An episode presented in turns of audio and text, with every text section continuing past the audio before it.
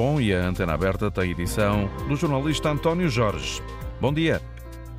Olá, bom dia Augusto Fernandes, bom dia também para todos aqueles que nos ouvem. Estamos em direto, como já foi dito, do Instituto Politécnico de Leiria e hoje vamos falar sobre uma realidade que esta semana conheceu um desenvolvimento significativo. Vamos falar de infecções hospitalares, uma realidade, um problema em Portugal. No início da semana, como dizia, na segunda-feira foi ampliada a iniciativa Stop Infecção Hospitalar. Vai expandir-se a mais 12 hospitais portugueses, vão ser um total de 22 e uh, vai também esta iniciativa uh, solidificar uh, já aquilo que tem sido feito nos 10 hospitais que participaram entre 2015 e 2018 nesta Stop Infecção, uma iniciativa da Direção-Geral da Saúde que, no fundo, tem origem para tentar pôr um ponto final ou pelo menos para atenuar esta realidade das infecções hospitalares que eh, continua a ser muito significativa em Portugal, mas mesmo assim, eh, apesar disso, melhor dito, eh, tem vindo a diminuir. Em 2011, são os dados que dispomos para apresentar aos nossos ouvintes, Portugal tinha das mais elevadas taxas de infecção hospitalar da Europa e também das mais elevadas taxas de doentes hospitalizados a fazer antibiótico. A DGS criou então este organismo para desenhar e implementar uma estratégia de combate e assim, desde então, esses valores têm vindo a diminuir significativamente. Foram adotadas estratégias educacionais, produção de normas e até algumas estratégias de mudança comportamental no que toca uh, concretamente aos programas de apoio à prescrição adequada do antibiótico nos hospitais e melhoria das estratégias que evitam a transmissão. Mas a verdade é que anualmente é estimado que em Portugal se registrem 1.160 mortes causadas por bactérias resistentes e a DGS alerta muito recorrentemente para a necessidade de se utilizarem os antibióticos apenas quando necessário para que estes medicamentos não venham a tornar-se ineficazes. Hoje, o que perguntamos ao nosso auditório é simples, porque se trata de uma realidade tão evidente e que as pessoas conhecem eh, por casos pessoais ou até por casos eh, próximos de familiares ou de amigos. O que queremos ouvir aqui, se estiver de acordo, se realmente tiver conhecimento de casos assim, é o seu testemunho ligue 822-0101 ou 2233-99956. São minhas convidadas esta manhã aqui em Leiria, no Instituto Politécnico, Sónia Gonçalves Pereira, é investigadora do CITEC Care, é uma unidade de investigação de saúde eh, que reúne, entre outras instituições, também o Instituto, e Catarina Marques, enfermeira especialista em enfermagem médico-cirúrgica, está a fazer um doutoramento em segurança e saúde ocupacional na Universidade do Porto. Bom dia a ambas, muito obrigado por Obrigada. aqui estarem. Bom dia. Sónia, comece por si. Uh, quando falamos de uh, infecções hospitalares, estamos a falar de quê exatamente? Para uh, tentarmos ouvir o seu conhecimento e trazê-lo de uma forma mais simples possível para que quem está onde quer que esteja a ouvir-nos possa perceber exatamente o que é que, o que, é que são infecções hospitalares. Sim, uma infecção. Primeiro, agradecer o convite. Não tem que agradecer. uma infecção hospitalar, de facto, é uh, uma infecção que é adquirida por um doente que está internado no hospital, portanto, uhum. depois de estar 48 a 72 horas admitido uh, ao internamento e sair. E esse, é, esse, tempo é muito importante, é 48 muito importante. a 72, a 72 horas. Porquê? Porque a pessoa pode trazer a infecção de casa. Exatamente, de casa. Ou de, de qualquer outro trabalho, exatamente. Sim. Fora, fora e, do hospital. É também importante distinguir estes dois tipos de infecção porque hum, as infecções da comunidade habitualmente uh, derivam de bactérias que não têm resistência a antibióticos, enquanto que as, as infecções hospitalares já estamos a falar de bactérias multiresistentes, como disse bem, e este valor que é bastante preocupante, ainda que tenha vindo a baixar. Os tais 1160 óbitos uh, por ano. Isso mesmo. Portanto, bactérias multiresistentes uh, uh, vivem alegremente nas unidades hospitalares. Isso. Mas isso não é estranho? Como é que as bactérias vivem num sítio onde supostamente há saúde? estou a, a, sim, sim, sim. a exagerar, fazer quase um, um, um, um cartoon, um, desenho animal. Está a fazer muito bem. Está a fazer muito bem. Porquê é que elas vivem mais no hospital? Porque no contexto hospitalar estão sujeitas a maior stress, uhum. ou seja, é-lhes imposto mais às bactérias, é-lhes imposto maior. Uh, uh, resistência à sua sobrevivência e por isso elas adaptam-se. E uhum. daí vão, vão adquirir resistência aos antibióticos porque há uma maior utilização de antibióticos no contexto hospitalar, por um lado. Por outro, procedimentos de prevenção de infecção Sim. em que temos uh, mais desinfetantes diariamente, várias vezes por, no dia, são feitas desinfecções dos vários locais, tudo isto vai acrescentar stress às bactérias que lá estão, que já não estão assim tão alegres a viver no hospital, e nesse sentido elas depois vão criar o seu próprio armamento para se defenderem. E é daí que depois advém então as, um, esta resistência uh, a antibióticos estar aumentada num ambiente em que o stress que é imposto a estes micro-organismos é maior. Estamos a ver este ruído de fundo porque estamos no Instituto Politécnico de Leiria, no átrio da Escola Superior de Educação e Ciências Sociais. Há alunos em movimento no intervalo das aulas e ali ao fundo estão a decorrer umas obras que agora pararam. Foi na hora certa. Ouviram-nos. Ainda bem. Bom, eh, vamos eh, voltar a dizer que estamos com Sónia Gonçalves Pereira, que acabamos de escutar. Ela é investigadora numa unidade de investigação de saúde aqui em Leiria e esta questão tem sido particularmente desenvolvida por si, tem sido o seu trabalho. Anda sim. à procura de equipamentos, ajude-me a sim, sim, encontrar as melhores palavras, equipamentos, dispositivos, estratégias para combater as infecções hospitalares. Isso. Sim, de facto, eh, eu já no meu doutoramento foi isto que me dediquei, a, a resistência a antibióticos em, em bactérias hospitalares. Um, e além, além de percebermos que o problema existe e termos que o caracterizar e percebermos a sua dimensão, é preciso também encontrar estratégias que possam dar apoio maior a todas estas medidas, em que este Stop Infecção é um, é um, é um bom exemplo. E neste contexto do, do trabalho do CITECARE, efetivamente eu tenho em curso dois projetos de investigação hum. que procuram encontrar então equipamentos, que tecnologias, equipamentos que possam, uh, esperemos que a curto trecho ou a médio trecho, um, oferecer aos profissionais de saúde ferramentas que os apoiem a controlar melhor a disseminação de micro-organismos e, com isso, prevenir a infecção. Em concreto, um projeto dedica-se ao estudo da qualidade microbiológica do ar, percebermos uhum. o que está efetivamente nestes, nestes contextos hospitalares e também de cuidados de saúde continuados. Uh, e um outro projeto destina-se à criação de um preditor de risco de infecção. Que é um preditor? O que é isto? Que é parecido com um predador, no fundo também pode ser. Nessa Tentar lógica. apanhar a, eh, a infecção antes dela acontecer.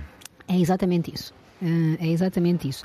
Nós, juntamente, estes dois projetos têm, têm uma componente internacional, com parceiros na Suíça, um, e este específico do preditor de risco de infecção é com uma equipa de computação que se dedica à inteligência artificial e o que vamos fazer em conjunto com a informação que nós adquirimos da infecção do doente e de micro-organismos que existem em seu redor, no ambiente, eh, neste caso hospitalar ou de unidades de cuidados eh, continuados, vamos reunir toda esta informação e aplicar uh, modelos de inteligência artificial para percebermos quais as variáveis, uhum. quais os dados, qual a informação que pode ajudar a, sabendo, dando um exemplo, que nós não chegamos ainda a essa etapa, lá chegaremos, um exemplo que toda a gente entende, a temperatura. Quando a temperatura sobe, é possível que estejamos perante um, um, o surgimento de uma infecção. Mas será que acontece o mesmo com a pressão arterial? Será que acontece o mesmo com outros dados clínicos do utente?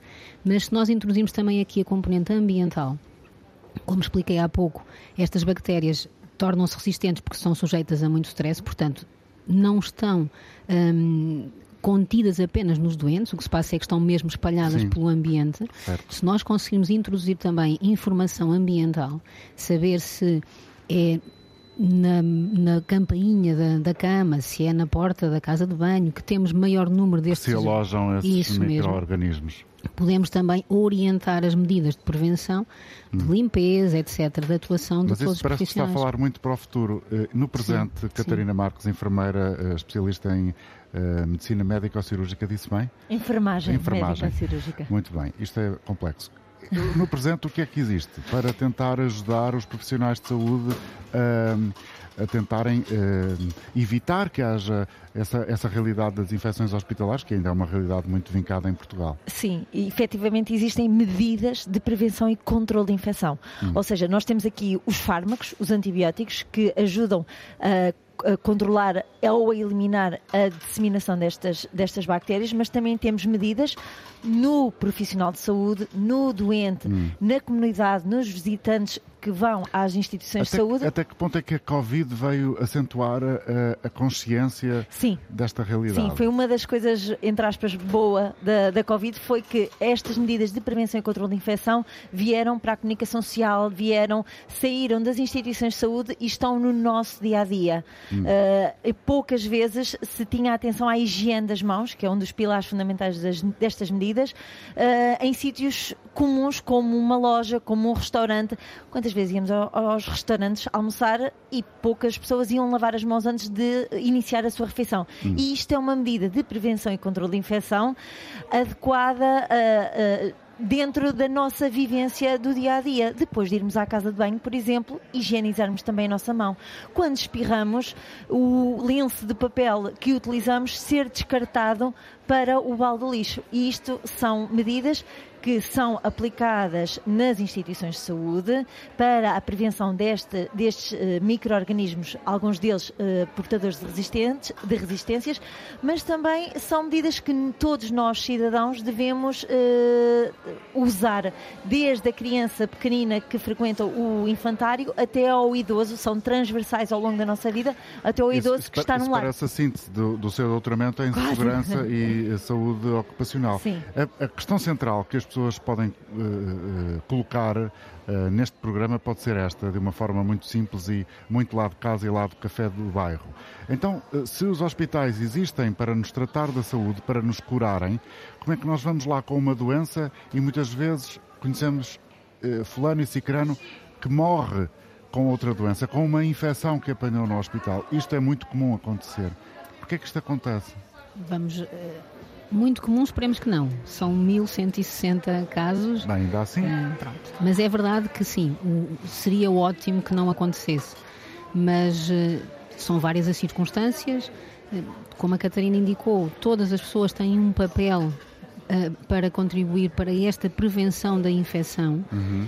Um, nós o que estamos aqui a falar, vamos podemos falar da ecologia, foi o que expliquei há pouco. Sim. As bactérias que estão naquele ambiente que são sujeitas a, um, a um maior stress vão sempre tornar-se mais superbactérias, que é o, o, termo mais, eh, mais comum que nós utilizamos quando falamos destas... Bactérias musculadas. Isso, estas bactérias multiresistentes. Cheias de esteroides. Pronto. E hum, nesse, nesse contexto é difícil que não tenhamos esta, esta, esta situação, estas superbactérias neste ambiente que queremos efetivamente que seja muito mais higienizado. Depois, claro, há uma série de coisas que podem melhorar e podem melhorar substancialmente. A primeira, a utilização dos antibióticos de uma forma mais dirigida. O que é que acontece? Tecnicamente, hoje, não é possível, não há tecnologia que dê uma resposta rápida como medir a pressão arterial, que demora segundos, quando temos um doente perante que tenha uma infecção ou, ou, ou, que, se, ou, que se antecipe que possa vir a ter uma infecção, até que tenhamos um resultado para termos a certeza de que efetivamente há uma bactéria a, a infectá-lo, demora dias, e isto leva a que o médico tenha que fazer o que se chama antibioterapia empírica. Esta antibioterapia empírica é feita, é, a decisão que se toma é com base na informação disponível hum. localmente, naquele hospital, em que se sabe nesta unidade temos mais resistências ao antibiótico A, B ou C, mas a verdade é que não sabemos efetivamente para aquele doente se é a situação adequada. E depois passam dias. E quando passam dias e o resultado regressa, novamente não temos uma tecnologia que seja mais célere, se não for a bactéria A, B ou C, o doente ficou pior, o doente descompensa, faz depois então a correção da antibioterapia, mas depois temos todo um quadro que pode, favor pode não favorecer. A Catarina Marcos, a enfermeira, está a dizer que sim com a cabeça? Hum. Sim, sim, é, é uma realidade. Mas lá está, até começa muitas vezes atrás eu tenho experiência em serviço de urgência e era muito comum o cidadão uh, recorrer ao serviço de urgência com algumas queixas, eventualmente sinais de alguma infecção, e já pedir o antibiótico. E muitas das vezes as pessoas têm esta sensação de que só se trata uh, determinada sintomatologia com um antibiótico. E nós temos que, efetivamente, passar para o cidadão comum que tem que haver um, um, um consumo adequado e correto do, do, dos antibióticos. Nem todas as situações de saúde são corrigidas com hum. antibióticos também por aí. Cumprimento também o professor José Artur Paiva. Bom dia, obrigado por estar connosco ao telefone. É diretor do Programa de Prevenção e Controlo de Infecções e Resistências Antimicrobianas da DGS. Bom dia, obrigado. Uh, professor, qual é o, o, ponto de situação que pode deixar aos nossos ouvintes sobre uh, as infecções hospitalares em Portugal. Sabemos que houve um caminho feito e que foi uh, positivo, com 12 hospitais, mas isso traduz-se exatamente em quê, em termos simples, para que todos possamos perceber em que patamar estamos? Muito bem, muito obrigado pelo convite, bom dia. Uh, nós, nós vimos de uma posição em Portugal em que éramos, nos anos de 2010 a 2012, dos países de, com mais alta taxa de incidência de infecção adquirida nos hospitais eh, a nível europeu. Aliás, uma característica dos países do, sul da Europa, mais do que da Europa Central e do Norte. Essa consciência levou à criação de um programa prioritário, o programa de que falou e que, e que dirige, dirigido a essa, a essa questão e à da resistência aos, uh, aos antibióticos. O percurso tem sido claramente positivo. Numa outra fotografia que fizemos cinco anos depois da primeira, eh, eh, já, já tínhamos reduzido essa taxa de incidência de infecções hospitalares. Para lhe dar uma ideia dos números, em 2011, 2012, 11 em cada 100 doentes admitidos em hospital adquiriam uma infecção hospitalar. Esse número tinha sido reduzido uh, uh, cinco anos depois para, para 7 em cada, em cada 100, cada 100. E, e, e à custa de, de uma intervenção uh, de múltiplas intervenções que o programa desenvolveu e também de algumas iniciativas tomadas por estas instituições. Paiva, eu, eu, desculpe, desculpe interrompê-lo, eu percebi bem, isso, essa redução de 11 para 7 por 100 aconteceu num ano? Em cinco anos. Em cinco ah, anos. em cinco anos, muito bem, muito em bem. Em cinco anos. Bem. Portanto, nós fizemos dois estudos, digamos assim, duas fotografias, chamamos inquéritos de prevalência, um em 2011, 2012 e outro cinco anos depois. Aliás, estudos incluídos numa escala europeia. E houve essa melhoria uh, uh, nesses, uh, nesses cinco anos. Para além desta fotografia que fazemos de cinco em cinco anos, no próximo ano vamos fazer outra, temos indicadores permanentes, indicadores anuais, digamos assim. E, e o que esses indicadores anuais que analisam seis infecções diferentes, seis tipologias de infecção, indicam-nos também que há uma redução progressiva e, portanto, temos a, a expectativa de, na fotografia do próximo ano, uh, os números baixarem ainda mais. Programas que têm sido muito ganhadores uh, nesta área têm sido o, estes programas STOP, que, que, como deve ter sabido, uh, lançamos a segunda edição uh, anteontem, na segunda-feira, exatamente, uh, no Parque da Saúde. Na primeira edição desse, desse programa, dirigimos-nos a quatro tipos de infecções hospitalares muito prevalentes, muito significativas. A, a, a, infecção dos pulmões no doente que está ventilado e entubado, a, infecção ligada a catéteres uh, venosos, catéteres colocados nas veias centrais, a infecção urinária ligada aos doentes algaleados e a infecção associada a cirurgias. Uh, uh, dirigidos para estas quatro tipologias de infecção, que constituem uma grande percentagem das infecções hospitalares, em 12 hospitais, entre 2015 e 2018, eh, nesse programa STOP, nós conseguimos reduzir, ter uma redução de 50% nestas quatro tipologias de infecção em três anos, entre 2015 e 2018.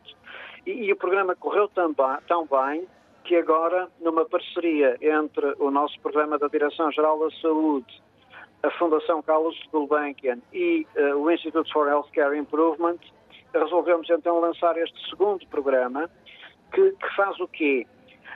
Volta a intervir os hospitais anteriores, os hospitais da primeira iniciativa, e expande a intervenção para 12 novos hospitais, procurando o mesmo objetivo, isto é, reduzir mais 50% nestas, nestas quatro tipologias da infecção.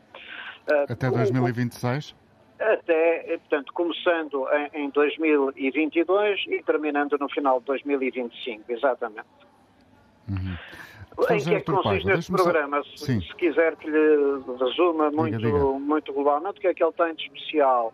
O que ele tem de especial, primeiro, é esta colaboração do Institute for Healthcare Improvement, como sabem, é um instituto uh, americano com uma experiência muito grande em ciência de qualidade e em ciência de implementação. Uh, criamos um change package, que isto é, criamos um pacote de mudança, um grupo de intervenções que feitas adequadamente para cada uma destas tipologias de infecção é capaz de prevenir a, a infecção e criamos uma metodologia educacional e colaborativa em que os hospitais que já foram intervindos na, na iniciativa 2015 e 2018 vão ser facilitadores desta expansão da iniciativa uhum. para estes 12 novos uh, hospitais.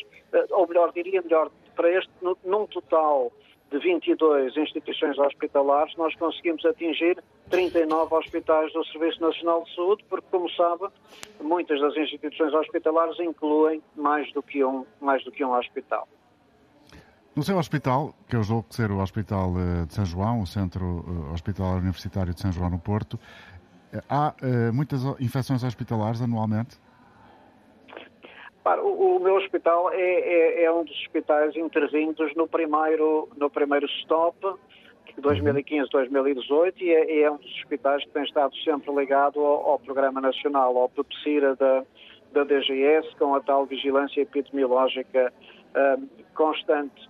Portanto, nós, nós, nós, temos tido também aqui uma redução dessa, dessa taxa de infecção.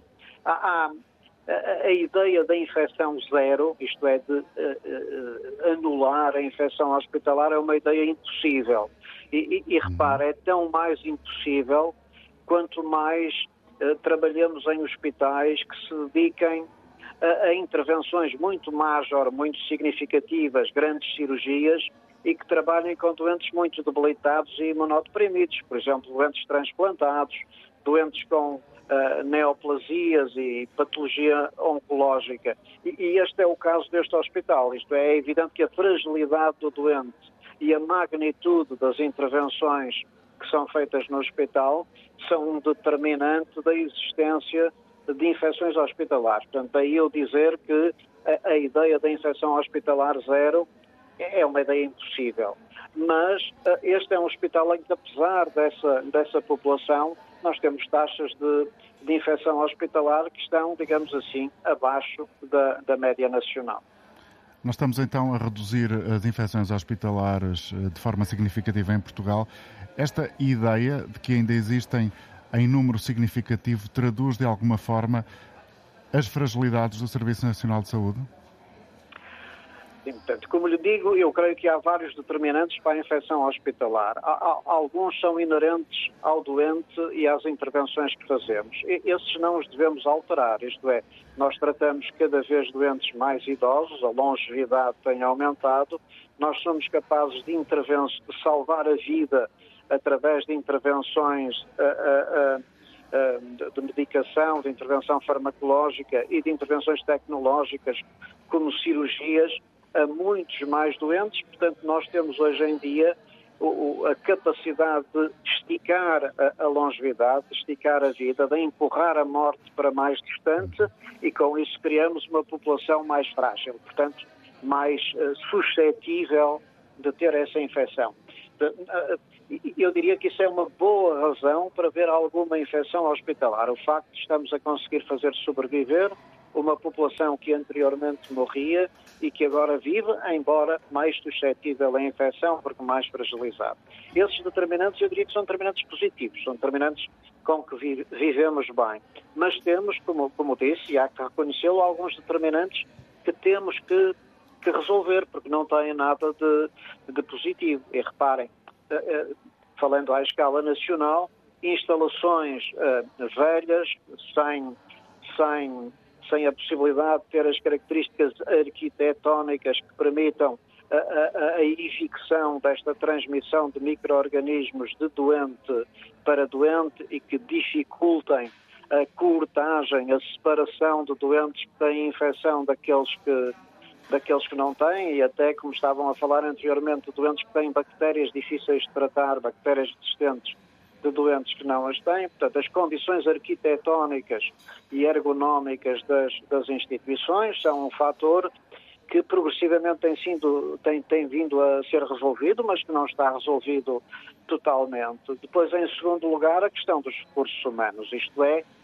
com menos recursos humanos, isto é, cada enfermeiro e cada médico tratando mais doentes, uh, uh, uh, aumentamos a probabilidade das infecções se, se, transmitirem, mesmo tomando todos os cuidados de higiene de mãos e de precaução de, de, de, de, básicas de controle de infecção. Portanto, um número de recursos humanos adequado para o exercício uh, dos cuidados à população de doentes é também fundamental e, como sabe, esse é um dos problemas uh, atualmente existentes no Serviço, no Serviço Nacional de Saúde. Portanto, estes dois problemas são, são determinantes que precisamos de resolver e que não estão completamente resolvidos.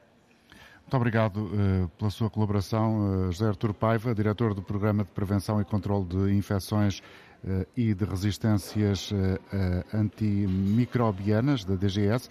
José Artur Paiva, que é também médico no Hospital de São João. Esta manhã, o Ministro da Saúde, Manuel Pizarro, está pela primeira vez a ser ouvido na Comissão de Saúde e ele próprio também já reconheceu, um pouco na sequência de que foi agora dito por José Artur Paiva, que há muitas coisas para resolver no SNS e algumas das questões que foram uh, aqui tocadas pelo convidado anterior, uh, são também uh, temas que foram referidos pelo Ministro da Saúde a ser ouvido esta manhã pela primeira vez na Comissão da Saúde, que já deu conta da necessidade de avançar um plano eh, de contingência, de tentativa de resolução de problemas mais emergentes para uh, áreas concretas do país, caso de Lisboa e Valdo Tejo, Alentejo e Algarve. Estamos em direto do Instituto Politécnico de Leiria. Minhas convidadas esta manhã Sónia Gonçalves Pereira e Catarina Marcos. Elas uh, trabalham nesta área concreta das, da, das, infecções, investigam e trabalham diretamente com esta área das infecções hospitalares. Já vou voltar a falar com elas, até porque há aqui dados relevantes do que foi dito por Zé Artur Paiva que eu gostava que pudessem comentar. Mas antes disso, temos a oportunidade de escutar alguns ouvintes. O Jerónimo Fernandes está connosco no Porto. Se não me falha a memória, o Jerónimo é médico. Bom dia. Sim, bom dia, obrigado. Eh, sim, sou médico e sou especialista em cirurgia geral, portanto é a minha especialidade da carreira médica hospitalar e, e este problema que, que hoje trouxe à discussão pública é muito pertinente e tem diversas vertentes, uma que, digamos, poderá fazer parte da, da educação cívica ou da educação eh, da população, outra prende-se especificamente com, com as instituições e com os profissionais de saúde, e, e, outras ainda nos aspectos da gestão e da organização do SNS, e, portanto, que é um problema muito complexo. Uh, relativo, mas é complexo, mas tem, tem, tem aspectos que podem ser uh, minorados e que devem ser resolvidos e, e, que são fruto de preocupação e devem ser uma das uh, grandes metas a melhorar porque causam mortes. Há mortalidade importante eh, associada aos internamentos hospitalares, eh, a procedimentos que se fazem nos hospitais, porque se têm que fazer, e daí decorrente há infecções que eh, podem originar a morte de, de pessoas. Aliás, o Dr. José Artur Paiva, que é do Hospital de São João, no hospital onde Uh, trabalhei até há pouco tempo, durante muitos anos, uh, assinalou números importantes, apesar de haver alguma redução de 11% para, para 7% nas, na taxa de incidência da infecção hospitalar, fruto de procedimentos uh, intra-hospitalares. Ora bem, mas eu queria focar aqui dois ou três aspectos para a população. é frequente as pessoas irem ao médico com uma tosse ou com uma febre e pedirem um antibiótico.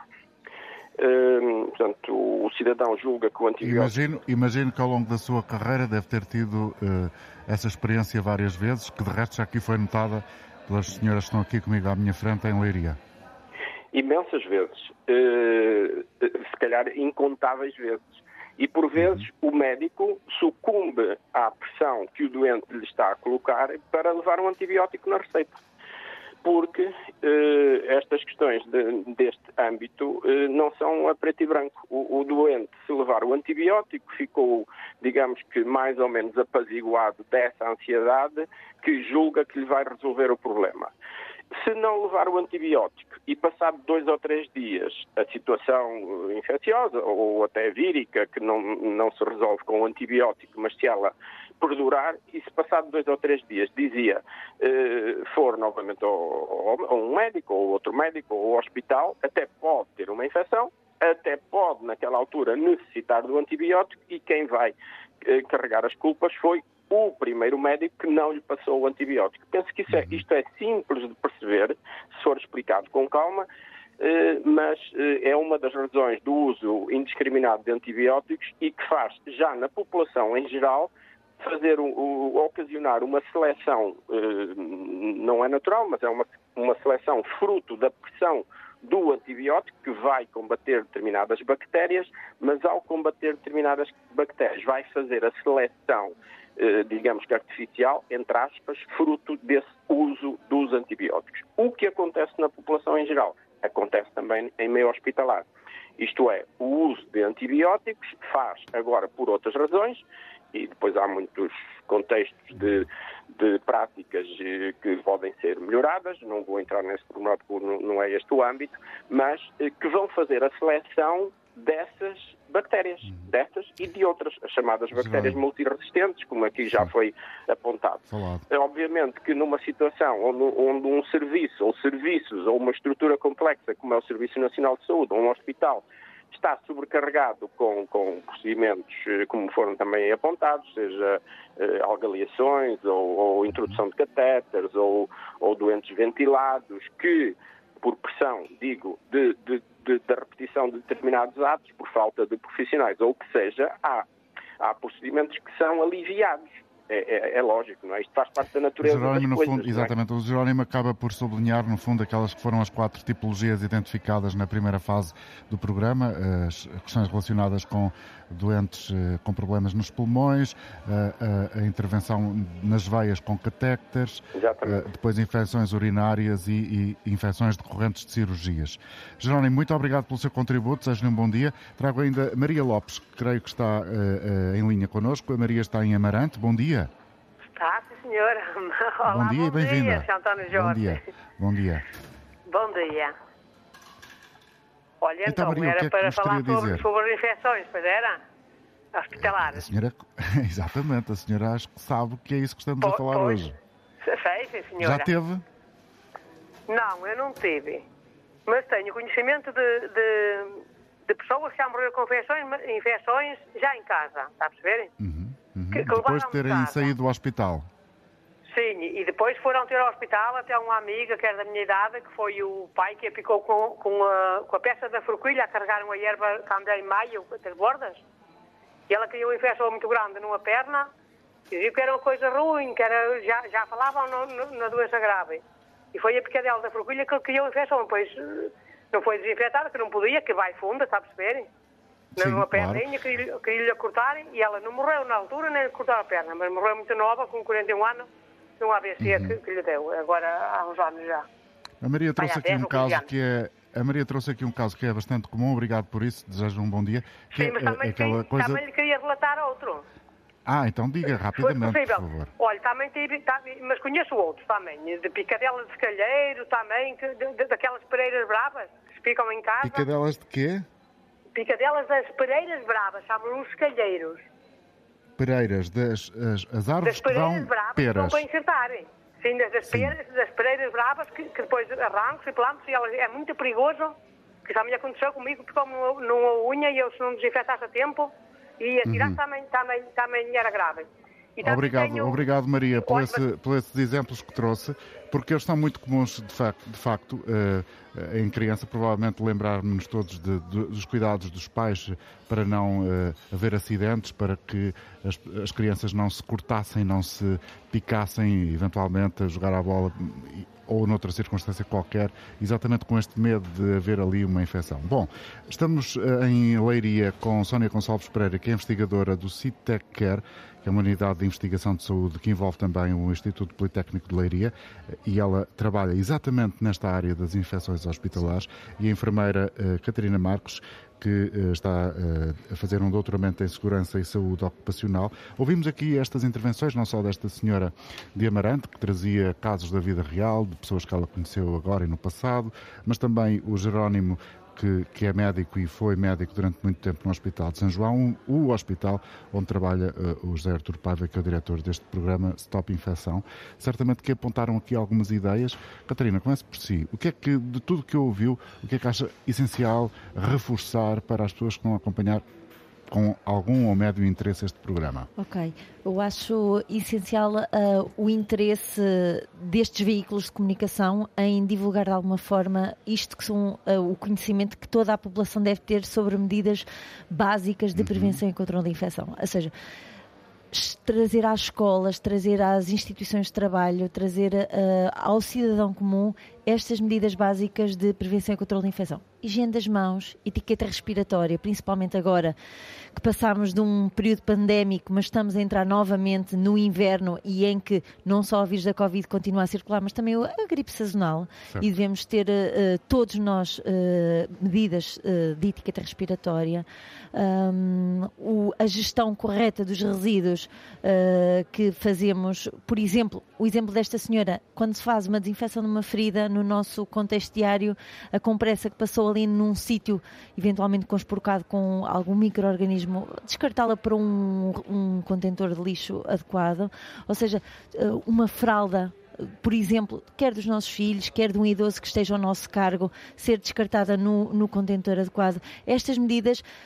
Que parecem ser... que deviam estar tão adquiridas, mas de facto Exatamente, não estão. haver uma translação destas medidas de prevenção e controle de infecção que nós utilizamos de forma bastante consistente nas instituições hospitalares e nas, nas instituições de prestação de cuidados de saúde para a comunidade em, em geral, uh, ressalvando o, então quer esta divulgação destas medidas, mas também a formação, quer de profissionais, e para isso, lá está como o Dr. Jerónimo Fernandes eh, comentou, é preciso ter estruturas de gestão uh, atentas à importância dos profissionais que estão na prestação de cuidados um, e também dar espaço para as pessoas, efetivamente, para além de prestarem os cuidados, terem tempo de aprenderem, de se formarem, uhum. de ou escutarem outros Esse parceiros. Esse é um problema grave, que é? é? a falta de tempo, não é? Não há e, tempo. e a maneira como. Não há recursos para Exatamente. a prestação, quanto mais para as pessoas irem aprender aprender. Não é? Ou seja, as pessoas, os profissionais estão atirados para uh, o que é essencial para Sim. o primário, não é? E não há muito tempo depois para este tipo de, de aprendizagem, eu diria lateral, mas central, Sim. se é que me faço entender. Sónia. Então, hum, deste, deste, destas duas intervenções destaco, e até complementando o que a Catarina referiu, acho que uh, a mensagem que se passa é literacia em saúde efetivamente a, eh, eh, a sociedade precisa de ter maior literacia em saúde. Eh, nós hoje temos um excelente acesso a cuidados de saúde, com todos os problemas que conhecemos e estamos muitas horas à espera no serviço de urgência, não temos resposta adequada nos cuidados de saúde primários, etc. Mas a verdade é que, comparativamente até a outros países, estamos muito, estamos muito melhores.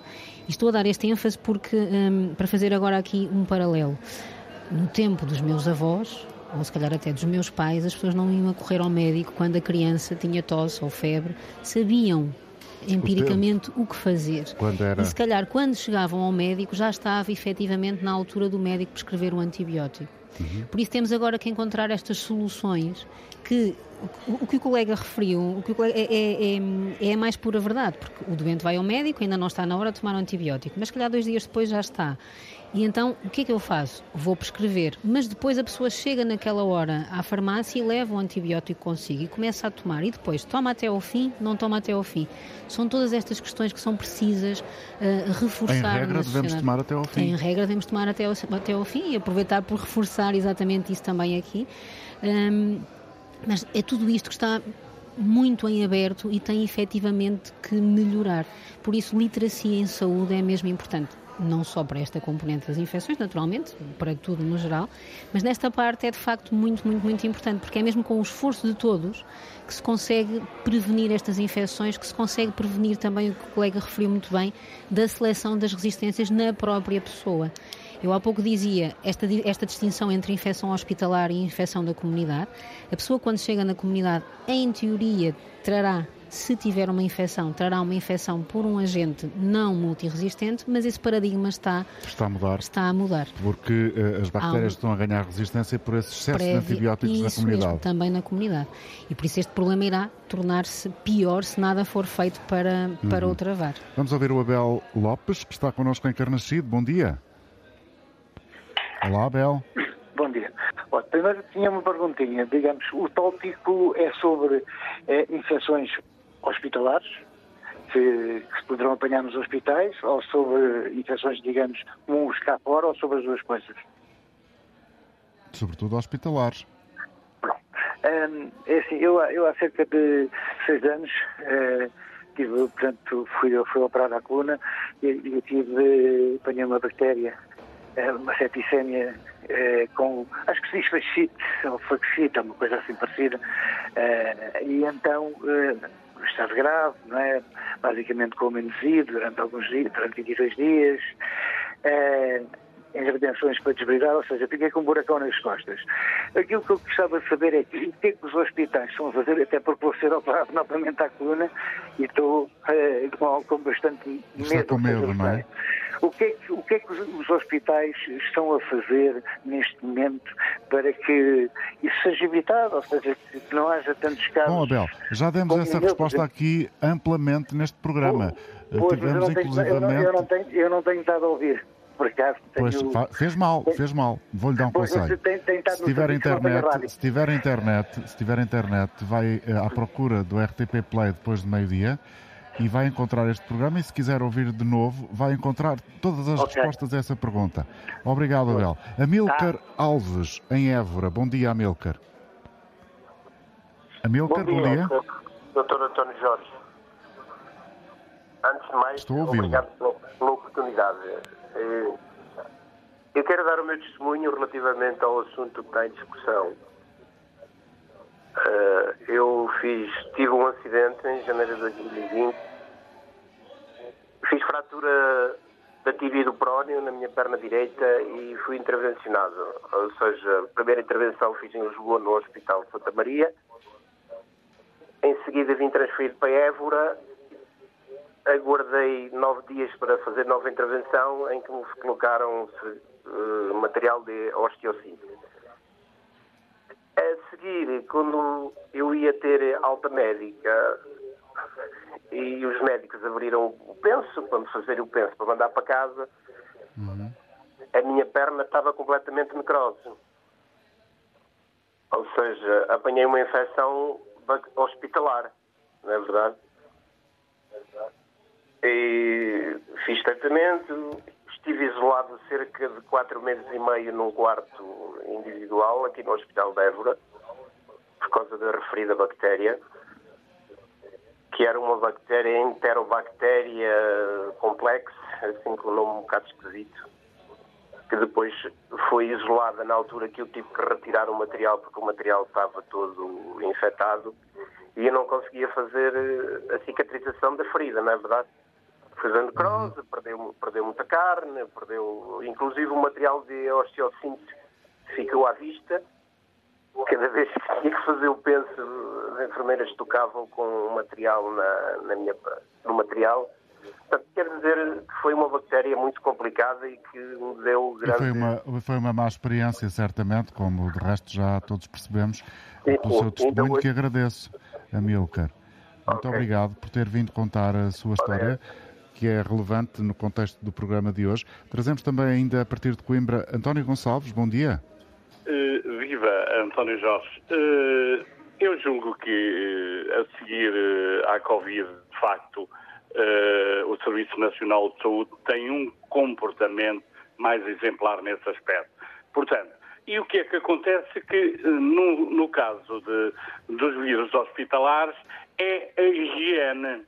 A higiene é importantíssima nos hospitais e é isto que se deve fazer. Aliás, como disseram aí os médicos e essas senhoras que estão aí no Instituto. Agora, não, nada mais dá a fazer, é evitar. E o importante nisto é a higiene. Agora vamos ver se de facto se o orçamento do Estado comporta uma ajuda substancial ao Serviço Nacional de Saúde que possa suportar essas situações. Isto é que seria muito importante. Portanto, julgo que não há muito mais a dizer acerca disto. Obrigado, António, pela sua participação. Sim? Sim. Bom, parece que aparentemente já não está connosco o António. Eh, nós estamos em direto do eh, Instituto Politécnico de Leiria. Connosco está a Sónia Gonçalves Pereira e Catarina Marcos. A Sónia é investigadora eh, na área das infecções hospitalares e a Catarina é enfermeira com especialidade em enfermagem médico-cirúrgica. Teve muito tempo a trabalhar em cuidados intensivos e serviços de urgência. Portanto, certamente que todas estas situações que aqui passaram não são novidade nenhuma para ambas uh, e, é este reforço e este apelo que ouvimos agora em, último lugar de Coimbra, chegado pela voz do António Gonçalves, de que uh, o Orçamento do Estado deve contemplar ou devia contemplar mais verbas para que haja mais recursos humanos e se calhar mais condições no edifício global do Serviço Nacional ou Sistema Nacional de Saúde, conforme queiram chamar-lhe, certamente que é um apelo do, do qual partilham com toda a certeza. Uh, efetivamente, aqui também aproveitar para deixar a nota de que uh, todas as medidas que se façam para. Esta prevenir... é a voz de Sónia Gonçalves Pereira. Sim. Todas as medidas que se façam para melhorar e prevenir uh, infecções hospitalares traduzem-se efetivamente em economias uh, grandes para o Sistema Nacional de Saúde. O custo associado a uma infecção há sempre um maior período de internamento e um maior, uma maior necessidade de cuidados e tudo isso traduz também num custo que acresce ao Serviço Nacional de Saúde. Por isso, qualquer melhoria que nós tenhamos na prevenção da infecção, estamos claramente a melhorar hum. o orçamento do Serviço Nacional de Saúde, que depois pode ser direcionado então para tratar outro tipo de, de patologias. Sim, Sónia, ia Sim. mais alguma coisa? Uh, não, ia só agora fazer a ponte para a minha área, também nesta componente da investigação, que disse há pouco e muito bem, de facto, o trabalho que, que a investigação a, a, faz não é para o imediato, é sempre para o futuro, mas de facto também investimento que possa existir na área de investigação para esta matéria, que é difícil. Bem, esse é outro problema. É, é toda uma outra conversa. Problema, mas só é, deixar esta nota sim, de que... que, que é, é, é, dramático que eh, sim. investigadores como a Sónia, não sei se é o seu caso pessoal, também não é isso que vamos explorar agora, não, não, não, mas a, mesmo... ideia, a ideia global de quem está a preparar o futuro, sim. a tentar desenvolver a ciência e caminhos que no futuro uh, defendam o nosso bem coletivo, independentemente da área de estudo, isso. Essa, esse ciclo está permanentemente a ser interrompido porque está dependente de financiamento e de acesso às bolsas. Com toda a certeza, sim, mas era dar mesmo esta nota de que um investimento para o futuro traduz-se também em, em, em melhorias muito significativas para todos. Catarina, das opiniões que aqui ouvimos e dos testemunhos que recolhemos, eh, ouvimos um senhor com muito medo de voltar a ser, que vai ter de ser intervencionado, vai sofrer uma intervenção cirúrgica à, à coluna, genericamente foi o que ele disse, e, e eh, passou mal na, na, primeira vez que o fez e está com receio de, de voltar a fazer. Uh, que, há alguma coisa em particular que se pode dizer a uma, uma pessoa que está com este nível sim, de ansiedade? Sim, importa salientar que esta questão da, da cadeia de, de transmissão de infecção nós estamos aqui a falar muito das bactérias multiresistentes e das bactérias que circulam nas, nas, nossas instituições de saúde, mas o conceito da cadeia de transmissão de infecção tem também um elemento que é o hospedeiro, ou seja, uh, também temos que olhar um bocadinho para a condição de saúde da pessoa que eventualmente vai adquirir esta infecção. Estávamos, é, um exemplo... é um bocadinho como dizia o José Artur Paiva, o Hospital de São João é um hospital que faz intervenções de grande dimensão e as pessoas chegam muito fragilizadas. Exatamente. E claro, quando as pessoas têm um nível de saúde mais baixo, estão muito mais suscetíveis e, portanto, a, a receberem... prevenir a infecção começa também por adotarmos estilos de vida uh, saudáveis. Um, uma pessoa obesa tem maior risco de contrair uma infecção. Uma pessoa diabética com múltiplas patologias crónicas têm maior risco de contrair A propósito disso, Catarina, há hoje um alerta da Organização Mundial de Saúde que diz que falta de exercício físico no planeta todo vai custar mais de 27 mil milhões de dólares por ano uhum. até 2030. Sim. portanto Sim.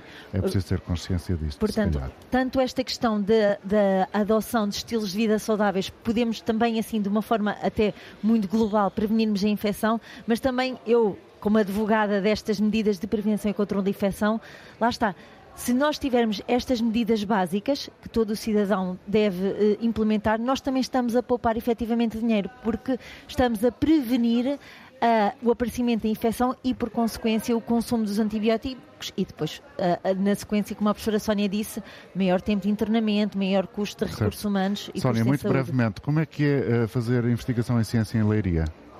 É interessante, é um desafio, mas acho que isso é transversal em qualquer ponto do país.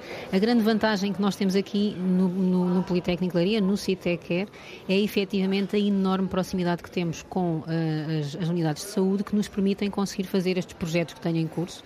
Um, estive recentemente na Suíça com os meus parceiros uh, nestes projetos e eles diziam que de facto lá é virtualmente impossível terem esta relação com as unidades de saúde. Isto, de facto, é uma vantagem. Catarina Marques, Sónia Gonçalves Pereira, muito obrigado por terem Obrigada, aceitado o convite obrigado. e estarem connosco aqui hoje em direto do Instituto Politécnico de Leiria, onde esta semana a antena aberta é realizada. Bom dia e até amanhã.